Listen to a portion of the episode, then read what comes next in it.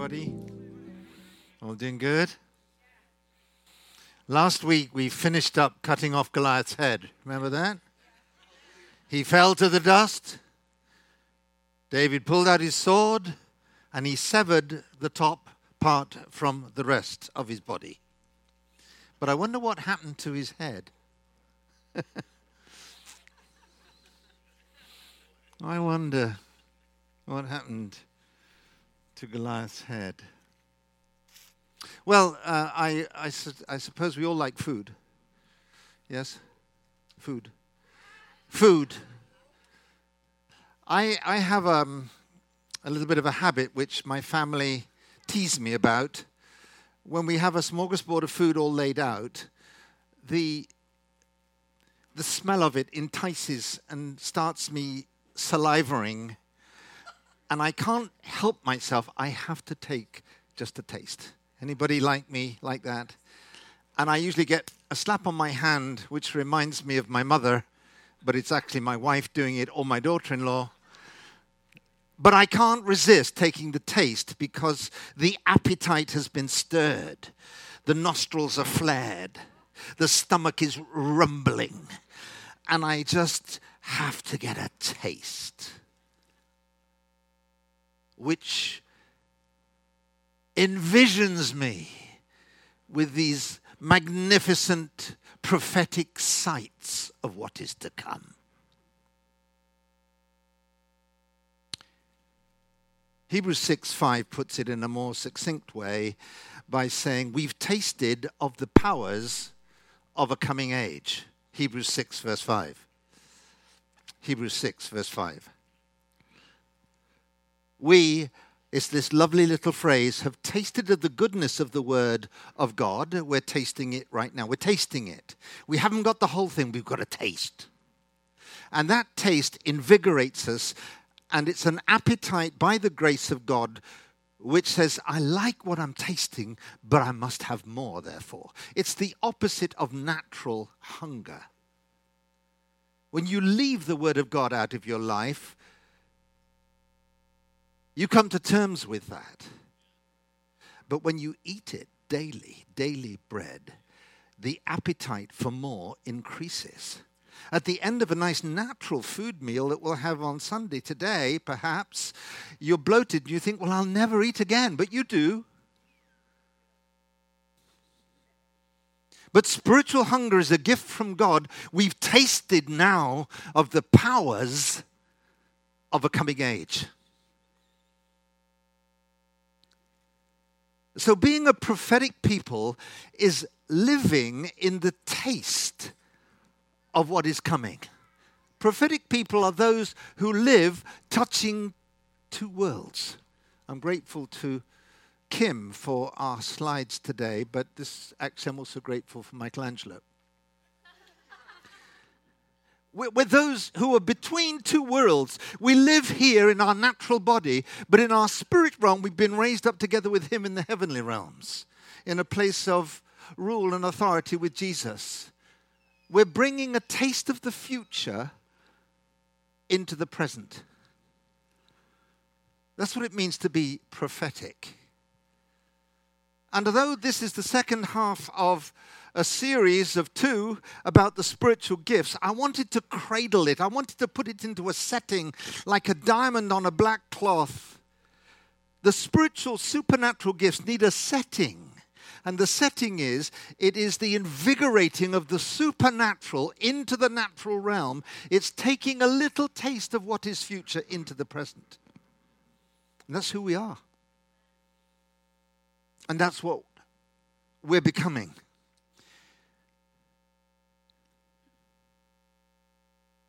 The old Hebrews used to envisage the kingdom of God like this as a house which had an upstairs and a downstairs. And the upstairs was where God lived. And it was beautiful and it was full of light and it had a, a beautiful fragrance about it and everything was set in order and it was pleasant and there was peace there. And there were no demons or devils or darkness. But downstairs was the opposite. It was filled with scorpions and evil and demons and confusion and squatters lived there. And so God birthed an upstairs baby. And he says, I'm giving you my name and I'm giving you my authority. I want you to go downstairs and clean it up. That's how they viewed the heavens and the earth. And we are those who, by grace and mercy, have been born again in a heavenly realm and sent to the earth to partner with God in his great purpose of bringing heaven to earth. It's amazing. I'm talking about a prophetic people. We're not a weird people. We're actually natural, but we're supernatural in our naturalness. So, for example, we were singing this morning about when we worship, we're in heaven. This is heaven. No, it's a portion, it's a touch of heaven. It's not really heaven yet. But it's my conviction that the nearer to the throne we get, even on earth, the happier and the more joyful we become. Worship is so vital for us.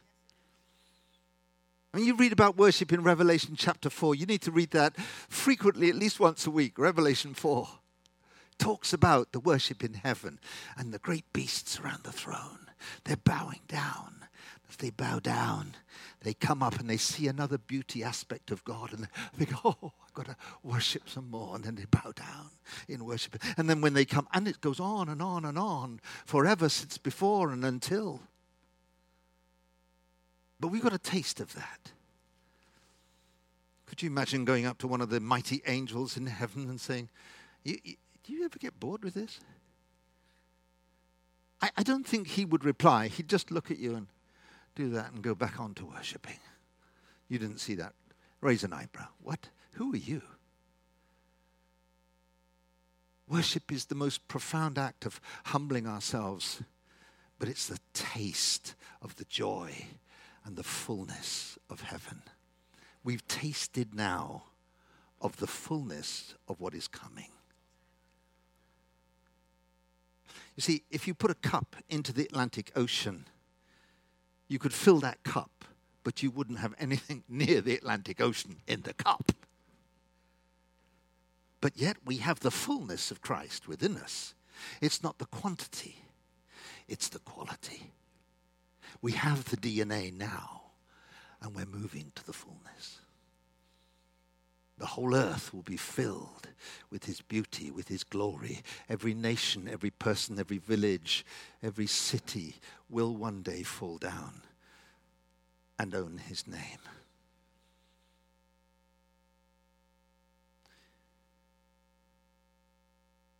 There was a businessman I was reading about who put a bid on building a mall. And the financier took his bid and said, We'll get back to you It was millions and millions of dollars. He really wanted it. And he heard through the grapevine that actually he was disqualified. He wasn't going to get it. He was coming out of Starbucks and uh, he was about to walk down to his car and he saw this little old lady that had been left and been trying to cross a busy street. And he was in a hurry, but he stopped himself and he went and he took her arm and he said, Ma'am, he said, let me, let me help you cross the street. Just a small act of kindness. Do you know heaven is full of kindness? There's no selfishness in heaven. He guided her across the street. The next day, to his surprise, the financier called him and said, You got the contract. Wow, he said, Really? He said, I wasn't expecting that. He said, Well, he said, um, See, I heard that you guided an old lady across the street yesterday. He said, That lady was my mother. See, God records every small act of kindness. And when you act just kindly, it's not, I'm going to prophesy in front of 5,000 people and raise 16 people from the dead today. That's a prophetic act. Well, it is, and it would be nice, and we're moving towards that day. However, let's be glad for a little act of kindness, which is also prophetic because it's demonstrating the love of Jesus. So don't be discouraged that you're, you're not yet this mega angel. It's okay. Little acts of kindness, a little cup of cold water is the way that Jesus put it. It is expressing the coming of the King. When every thirsty soul will be satisfied, either voluntarily or compulsorily.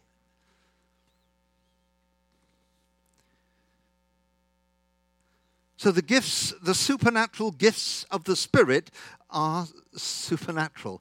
They are a taste of the coming age. And as the kingdom grows, for its increase will never end, so the dynamic of the kingdom will increase. We will prophesy in part, but we'll go on increasing. The purpose of the gifts of the Spirit is to manifest the love of Jesus just as his character qualities are to live out the love of Jesus. They're both about Jesus, his name being made great, his love being manifested. It's not, oh, I've got tongues, now I want to go on to interpretation of tongues. Yes, that's a good motive, but it's not about me. Last time I talked on the gifts of the Holy Spirit, just need some water, honey, please. Last time I talked about the gifts of the Holy Spirit. Got it. Thanks. I'll just take a little taste. Mm-hmm. Last time I talked about the Holy Spirit, I gave you this little chart, which again, I'm thanking Kim for devising. The Holy Spirit's function is always to show us more of Jesus. That's why he's here. Jesus is not here except by his Spirit. He is the head of the church, reigning from heaven, and we're the body on earth. Aren't you glad that Goliath's head was taken off? At the cross, Satan's head was crushed. yeah.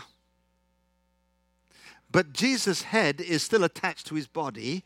He's in heaven, we're on earth, and he's giving the instruction from his headship to us. So the Holy Spirit's function is to reveal and to glorify Jesus, to make his name great. And he does this in two ways. So the Bible says this in 1 Corinthians chapter 10 and verse 3. Don't know if you can throw that scripture up and then come back to this. 1 Corinthians chapter 10 and verse 3.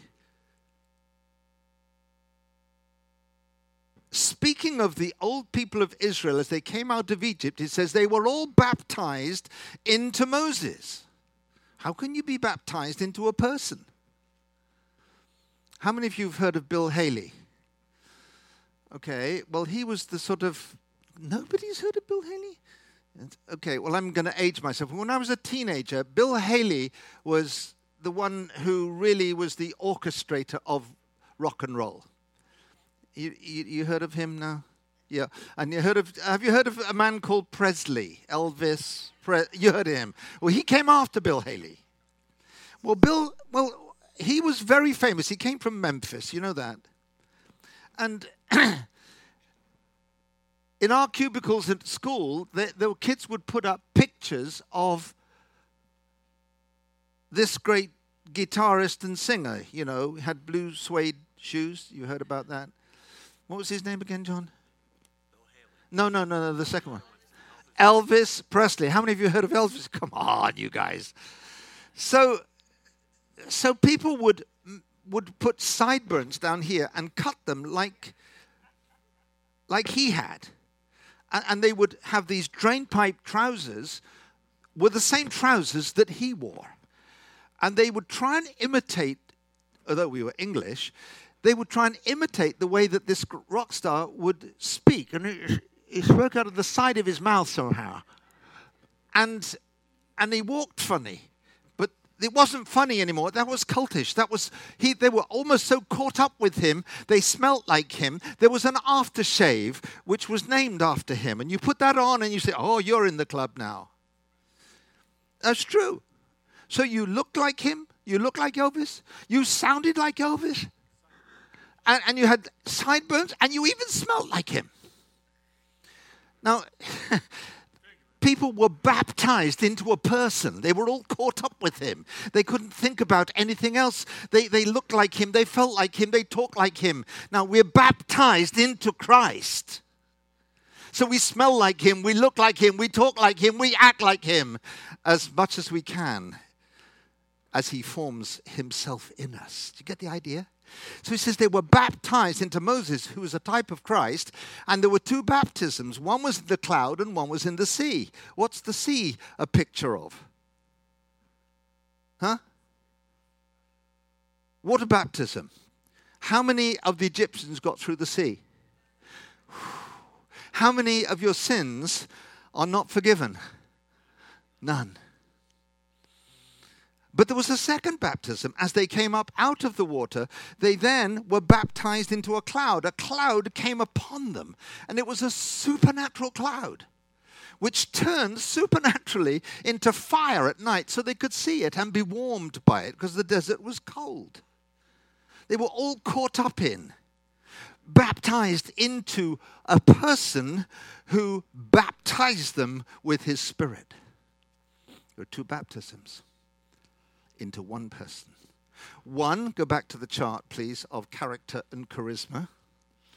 One brings the character, no, no, no, character and charisma. There we are. One redeems you. That's water baptism. It's a picture of having been saved or born again. That's a redeeming work of the Spirit. They're both works of the Holy Spirit. The Holy Spirit redeems us, and then He begins to create the character of Christ in us. How many character qualities are there? Well, actually, there's one love, manifested in eight different ways love, joy, peace. Any others? Goodness, gentleness, kindness, self self control. Did somebody say that one?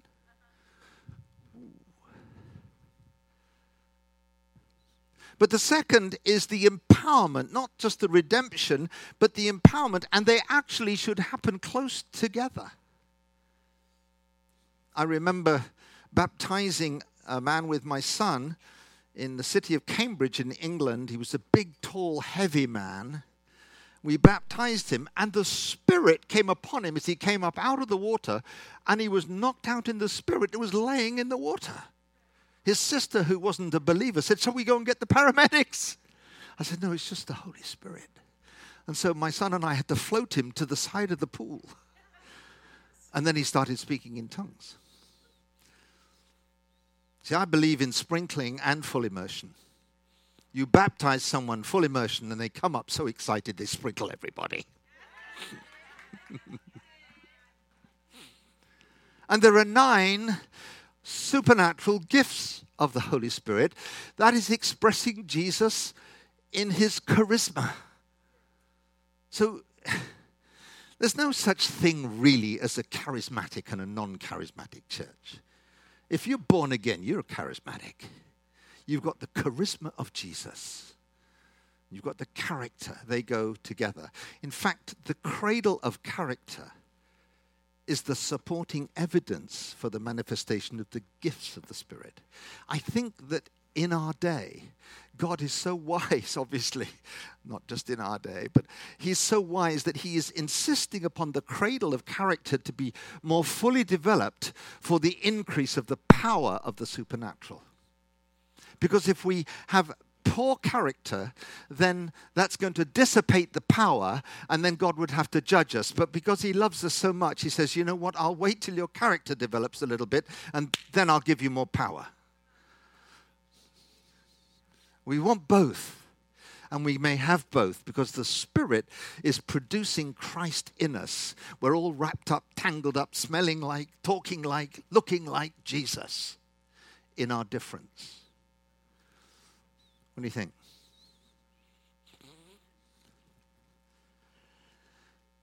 Well, there are three distinct groupings of the gifts of the Holy Spirit, the supernatural gifts of the Holy Spirit.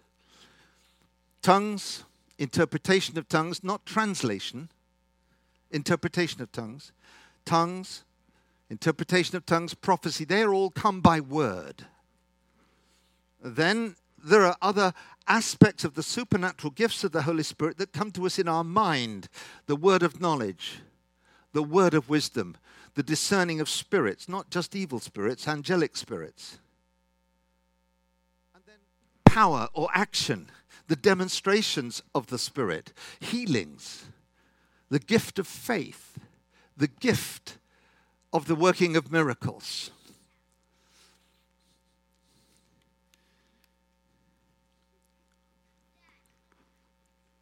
Speaking of tongues, speaking in tongues is a doorway into the other gifts of the Spirit, I believe.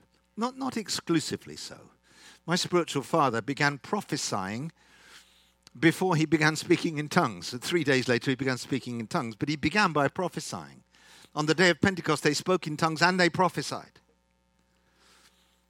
But speaking in tongues is an individual door into the realm of the Spirit. So every time that you speak in tongues, if you do, if you don't, we'll pray for you this morning that you may.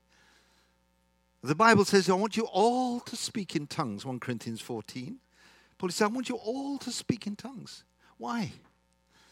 Because it's an individual gift that builds you up.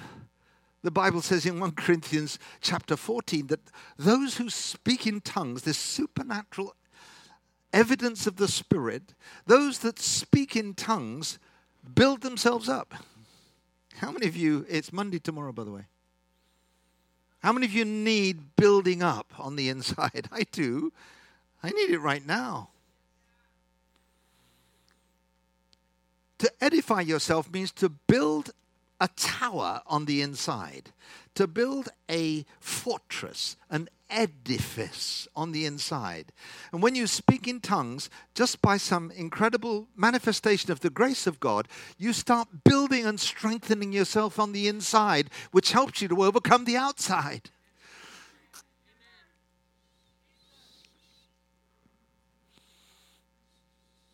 When I first began to speak in tongues, I was on a skiing holiday and I got trapped in an avalanche. I was covered over in an avalanche with a ski pole thrown up at the last minute, tumbling down a mountainside, and then suddenly trapped.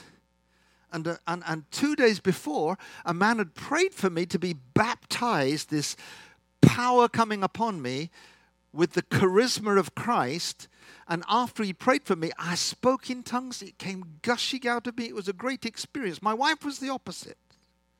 It was like a little dove landed on her, and she just began to speak quietly and gently because maybe that's the personality of who she is. I used to be like that, but when the Spirit came upon me, it all changed.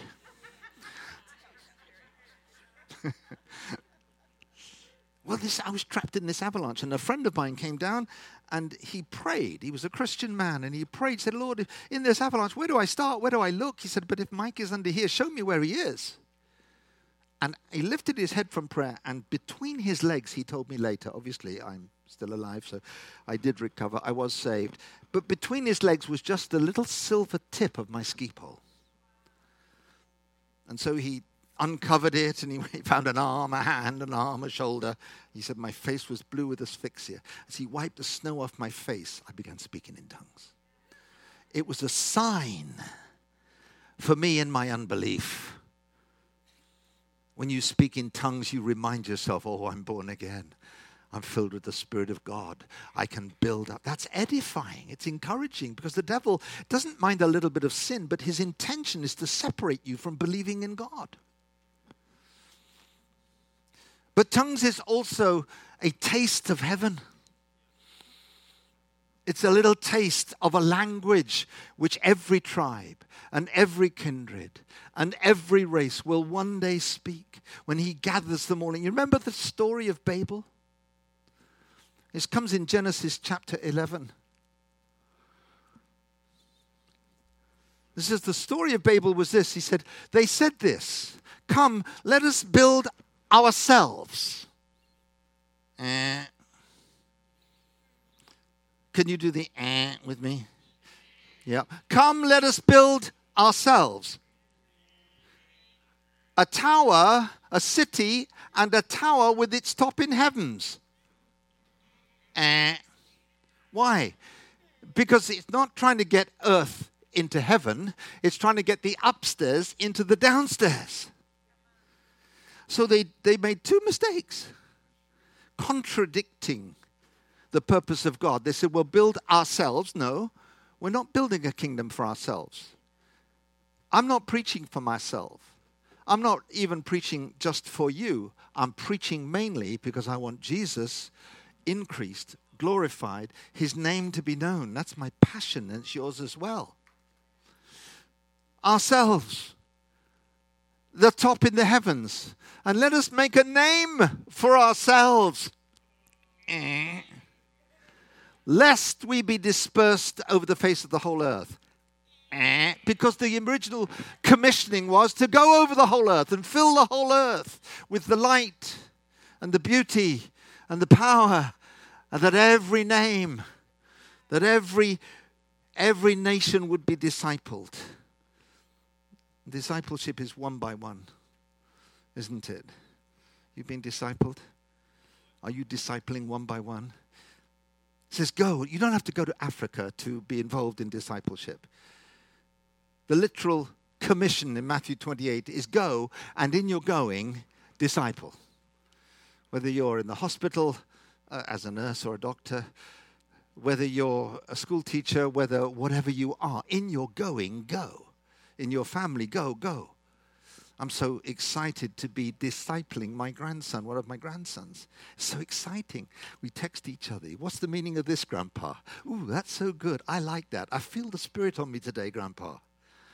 It's so, so precious. So it's from the end of the street to the ends of the earth. And most of us, it's the end of the street, it's in our family. And so it was the very opposite.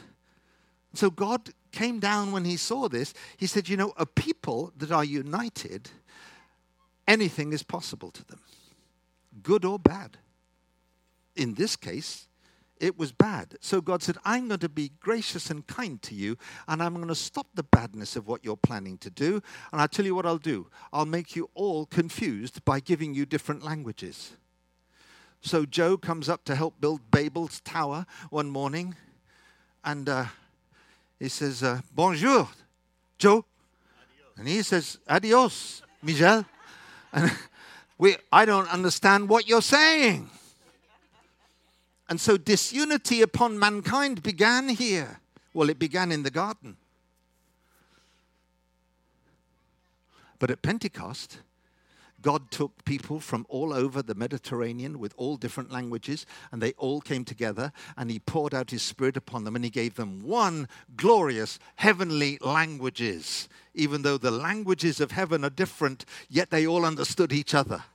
So when you speak in tongues and when we speak in tongues corporately, what we're doing is we're little we're bringing in a taste of heaven.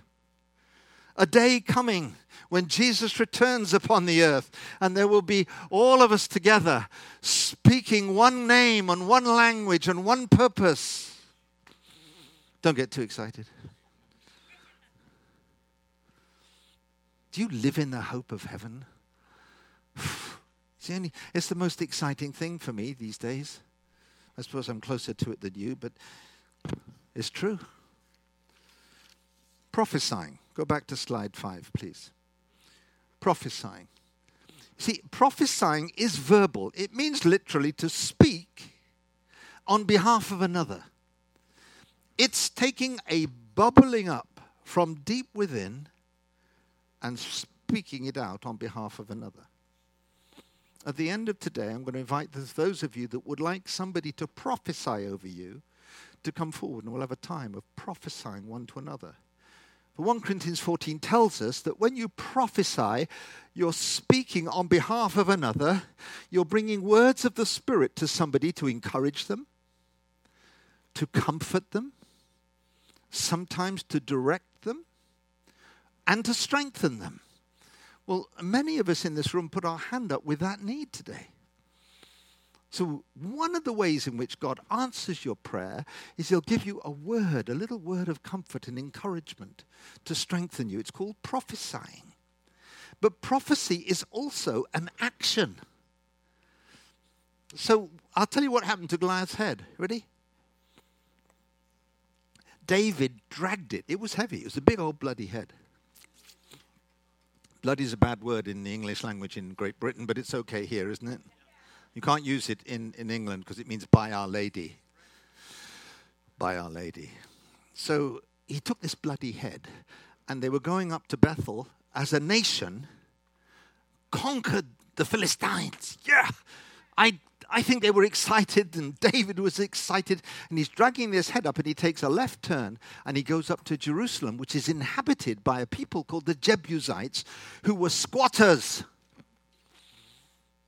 Upstairs, downstairs. And they've been there for centuries, but it was the city of God. They didn't belong there. They were squatting there. It belonged to the Israelites. And David had a passion for Jerusalem. His passion for Jerusalem, which is a type of the church, came from God's passion for Jerusalem. You know, God's passionate about the church. You know, God's passionate about you and me. And David says, hey, this is wrong. We can't allow this in Jerusalem. This is the pleasure of God. This is the place where God dwells. And you squatters, get out. You've got to get out. And they mocked him. He says, You know what? You're like the blind and the lame. You're never going to get in here. They mocked him. And he grew indignant. He took this bloody head and he put it right outside the gate of Jerusalem. It was a prophetic word what was the prophetic word saying? It was saying, You don't belong here. We've just killed our main enemy. We've cut off his head, and I'm coming in and I'm taking the city back for my God. You got any Goliath heads you want to put somewhere? Some family situation?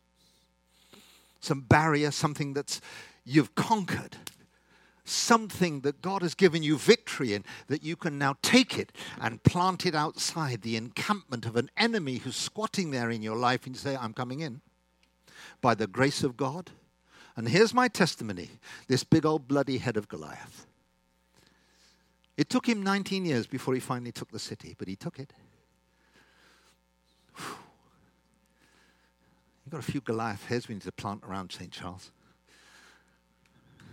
One of them is religious spirit. We want a church that's one in the city. We need, we need to pull that glass head down, right? Drugs, youth being taken over by darkness. That's a Goliath's head. You know, the greatest prophetic act that's ever happened in history is the cross. Because the, at the cross, Satan's head was severed. He was brought to a zero. His head, the Bible says, was crushed. Do you know why? It says in Genesis that your heel will be bruised because the church, Christ through Christ, was stomping on Satan's head and it's crushed. God's head, Jesus, is in the heavens, directing his body, you and me, on earth. But it was the greatest prophetic act. You know, when Jesus cried, it is finished when he died, but it says that when he was resurrected three days later, it was with a shout. If the cross was the victory in which he cried, It is finished, that was merely the finishing and the running and the breaking of the tape. But now he's got, an, uh, he's got a lap of victory. You've seen the Olympics when they run around, they get, they, they put their flag on, and they go, I won! It's a lap of victory now. And so the ascension was a shout underlined with a megaphone by an earthquake. So, if the cross, this prophetic act, see, it's finished, but it's not complete. It's a taste of what's coming yet. It's finished in terms of our inheritance, all our sins forgiven, all our sicknesses healed all power over all demons, granting us an eternal future. For if we died in Christ, as we have done, then we shall surely live in his resurrection. The proof of you and me that death is not the end, that there is a resurrection. You know what? The proof is the proof is that the same spirit that dwells in him dwells in us. And if he was resurrected, therefore we too will be resurrected in our mortal body. When I had the COVID back in the end of October, the first night they didn't have room in the, the hospital was full. I was in the ER bed. And uh, I felt, I don't know if it's true, I, I can't discern this, but I was deeply troubled and I felt like an angel of death came to me and whispered, You're going to die tonight, get ready. I was, I was overwhelmed with fear. I'm just being honest with you. I was, I was overwhelmed. I was very vulnerable. I felt tired. I felt sick. I wasn't breathing well. And now in comes this enemy at the point of my weakness. He says, you, you better get ready. You're going. And then I about, thought about Penny and I thought about the kids. And I began to weep and weep and weep. I spoke out Psalm 34 In what time I am afraid, I will trust in the Lord. It helped me. I spoke in tongues. That really helped me, build me up a little bit. But all through the night, I was toing and froing and tossing in my sleep and waking up and, and standing against it and weeping and crying. And the next morning, a brother called me. He said, How you doing? I said, Not well. He said, You need to yield your life and be prepared to let Jesus take you. I said, No, I'm not ready to go. I've had prophetic words over me that I shall live till I'm 98 at least. Can I tell you? Can I tell you about that? I'll tell you what happened. Okay, I'd, I'd had this. I'd had this acoustic tumor. I had it out, seven-hour surgery, and it left all my face paralyzed. We went away for a holiday, didn't we? Went away for a holiday up to Canada, and we were staying on the way back down near these little islands on the east coast, Martha's Vineyard, whatever. And we stayed in this little bed and breakfast, and there was a chapel opposite. I went into the chapel, and there was a beautiful stained glass window there. It was dedicated to um, one of those fishermen that hunt for whales, the whalers, you know. It's a very dangerous art.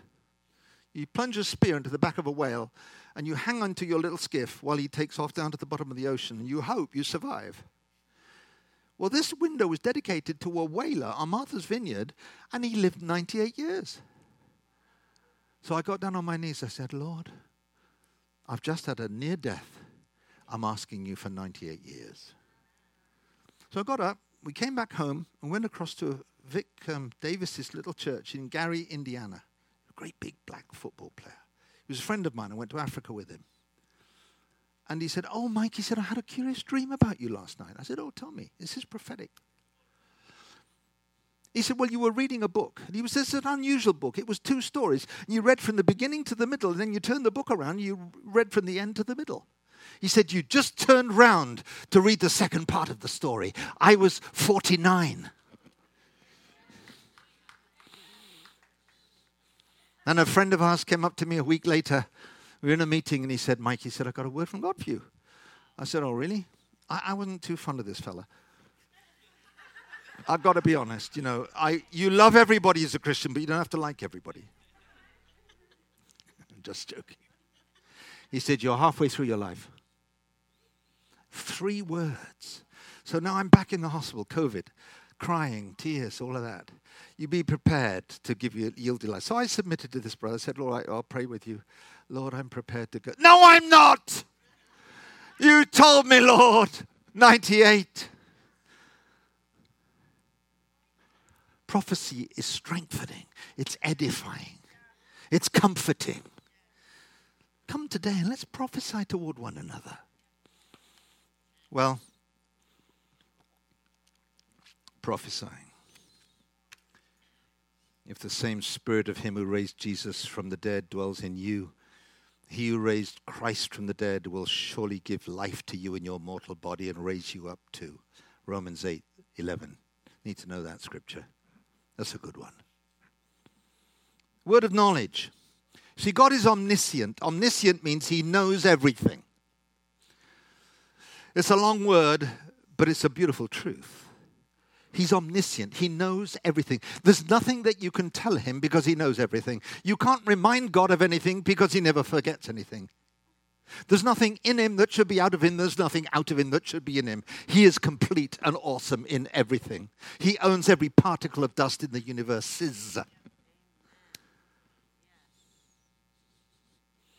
However, as mere mortals of the King, we may ask him to please give me a little piece of information, a little piece supernaturally put down into my heart, into my mind, into my spirit, a little piece of information that I wouldn't otherwise know in order to help somebody. I'm getting a little taste of the omniscience, just a little taste of the omniscience in order to help somebody in their pain or their confusion or their discouragement. It's a little supernatural piece of knowledge. I was up in Minneapolis, St. Paul one time in a Baptist church, and they'd asked me to come and talk about the baptism in the Holy Spirit in a Baptist church. Only half came because all of them, except two, were not baptized in the Holy Spirit, didn't move in the gifts of the Spirit, but they were interested. The half that didn't come were not interested. They said, No, well, I prefer to stay a Baptist. That's fine. Well, it's not fine, but it's okay. So we prayed, and nearly all of them were baptized in the Holy Spirit, started speaking in tongues and prophesying. It was wonderful. It was a real touch of God. But there was one lady there, whose name was Sandy, and she was the deacon's daughter. And the deacon wasn't there, but he, her father, was very much against anything that we were talking about that day. So she just wasn't receiving, and other people were praying for Sandy. And because I'm the big preacher, they brought her to me. And I thought, I know what to do here. And I felt the Spirit say, just be quiet. I found the grace of God to be quiet.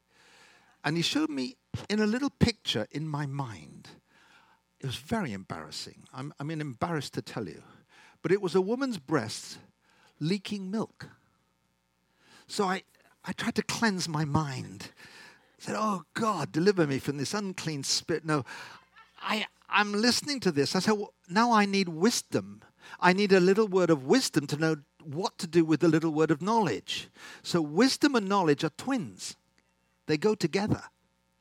Wisdom is the application of knowledge. So I've got the knowledge, so I can't go to Sandy. Hey, you ever seen any leaking breasts around here? I, I know I need I need a wisdom to know how to communicate. What is God wanting to do here? So I said to her, I said, Sandy, uh, have you got a baby? She said, Yes. She said, and my milk is flooding out of my breast. Well, she didn't use the word breast. She said, the f- milk is flooding out of me because this meeting has been so long. I said, You know, God's like that. He's like a mother with a breast of milk, and you won't feed. She began to weep. I reached out my hand. I said, Would it be okay to pray for you, Sandy? I reached out my hand. I didn't touch her. She began immediately put her hands up. She was speaking in tongues like this. It was the word of knowledge that unlocked her with the word of wisdom that set her free. And Jesus is glorified and his name is made great because she's still speaking in tongues and she's on her way to an eternal inheritance. You know, God wants every one of us to learn how to begin to take steps in this. You can do this. Sometimes it comes to me from a scripture. So I went to this morning, I went in this meeting, I went and prayed for a lady because a scripture came into my mind John 14, verse 1. And I saw this woman just loving Jesus. And John 14, verse 1 came into mind Let not your heart be troubled. So the word of knowledge came to me out of just a scripture. So I went to and prayed for her, just prayed the scripture over her. It's a word of knowledge.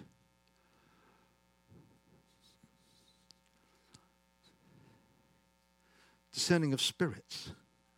There is a time and a place where you and I will dwell by the grace and mercy of God in heaven, in the heaven, which will be on earth. There'll be no more demons, no more evil spirits, just angels. I find it difficult to know sometimes what is flesh, what is carnality, what is a demon, and what's an angel. My wife, it's easy to discern with. She's always angelic. No, she is. See, can a, can a Christian have a demon? That's not the right question. It's can a, can a Christian have a demon? That's not the right question. It's can a demon have a Christian? In your innermost being, where Christ dwells by the Spirit, you are sanctified, you are holy, you are whole. the challenge of life is getting what is in our spirit, where Christ has been born into us, to get that to permeate up through our character and our soul realm, in our thinking and in, uh, in, uh, in our acting. You remember when Jesus sent the disciples into Jerusalem to get a donkey? And it was just before the triumphal entry. He said, Go get that donkey. And they went there, and it says they found this donkey tied to a post and they loosed the donkey and brought the donkey to Jesus.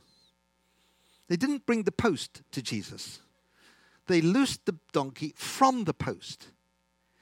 It's possible that Christians can be tormented by demons in their soul, but not their spirit. And sometimes it's necessary to loose somebody from the rope that ties them in their soul to a de- demonic influence. And we can all do that in Jesus' name, provided we discern that spirit. Put up slide five again about the gifts of the Spirit, please. I can hear some questions being asked in the, in the room about this one.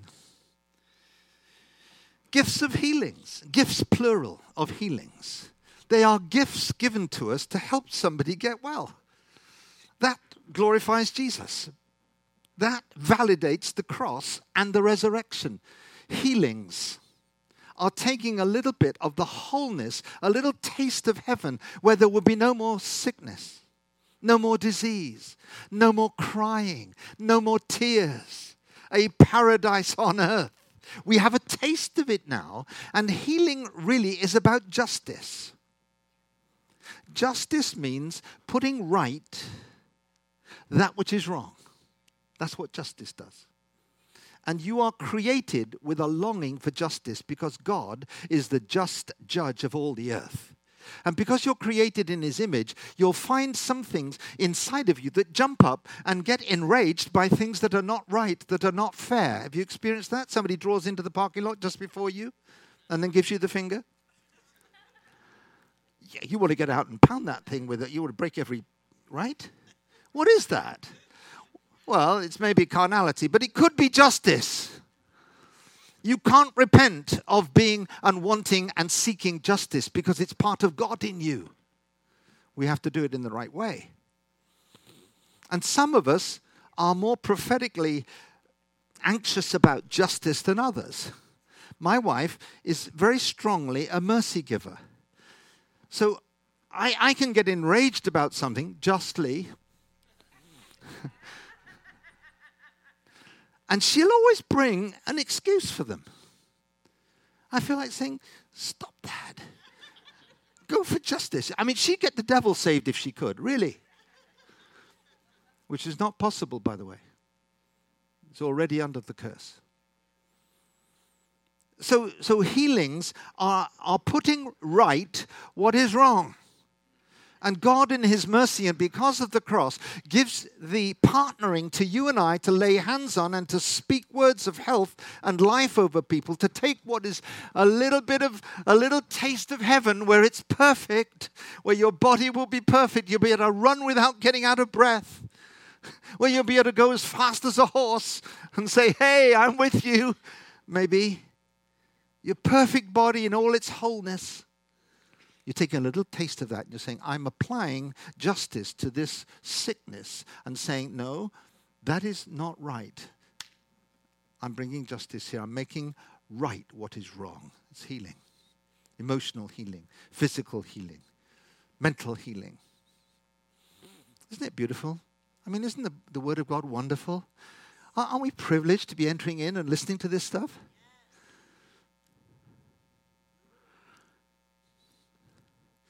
See, faith only works when it's energized by love.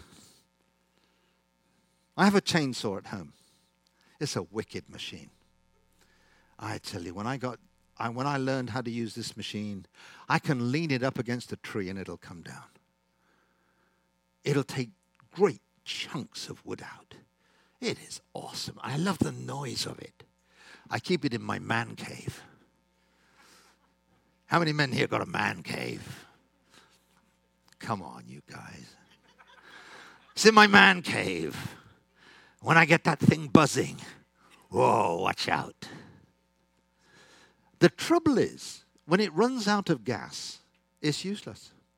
I can pull it, I can, I can encourage it, I can speak words of faith to it, but it, it doesn't work. So the Bible says this in Galatians 5, verse 6. It says, faith works only when it's supplied with love. Love is the gas that causes faith to work. Wow, that puts things into perspective, doesn't it?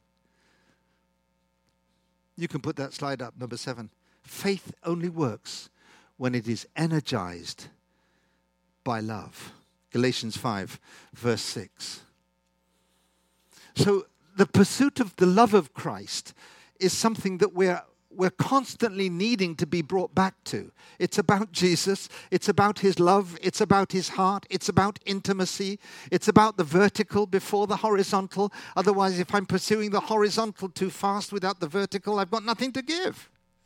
That's why it's so precious that the gifts of the Holy Spirit in 1 Corinthians chapter 12 and the explanation of those gifts in chapter 14, in the middle is chapter 13 Anybody know what chapter 13 is about? Love is. So, sandwiched in between the meat, if you will, the meat is love. And so, pursuing the love of Christ and the care for people will make you pursue the gifts of the Holy Spirit. If you're energized in your faith by love. Lord, can we pray for that? Father, I, I, I need more of this energy of your love. Yes, it's me, Lord. I'm, I'm saying I need the love of Christ, which is higher and deeper and wider and broader than every enemy. I open my heart, Lord, fill me, increase me with the revelation of the love of Christ, that I might move in the gifts of the Holy Spirit I mean, this is beautifully demonstrated in the working of miracles with Jesus. Look, let me read you a passage in Luke 7, which is one of my favorites. It says, As Jesus drew near to the gate of the town, behold, a man who had died was being carried out in a coffin. He was the only son of his mother. Jeez. And he was dead. She was old. Now, her whole dependency, her whole love, that little baby she'd caressed in her arms was dead. He was just a young man. Doesn't say how she died. And she was a widow. Duh. No husband, just the son, the only son. And a considerable crowd from the town was with her. And when Jesus saw her, listen to this, he had compassion on her See, compassion is different from empathy. Empathy is good, but compassion is empathy with legs. He had compassion on her, and he said to her, Don't weep. That's empathy. Now here comes compassion. Don't weep. And he came up and he touched the coffin and the bearers stood still. Who's this interrupter? What's he doing? This interloper, banging on the lid of the coffin. It's Jesus. Young man, I say to you, arise. And the king of the resurrection does it again. and the dead man sat up and began to speak and listen. And Jesus gave him to his mother. What sort of life did they have after that? Isn't it beautiful? I mean, it, it, encompasses the whole thing. It's about Jesus. It's about his love, his compassion. But it was the working of a miracle. It was a little bit of the divine for into, G, into Jesus' humanness. Do you want that? Stand, shall we?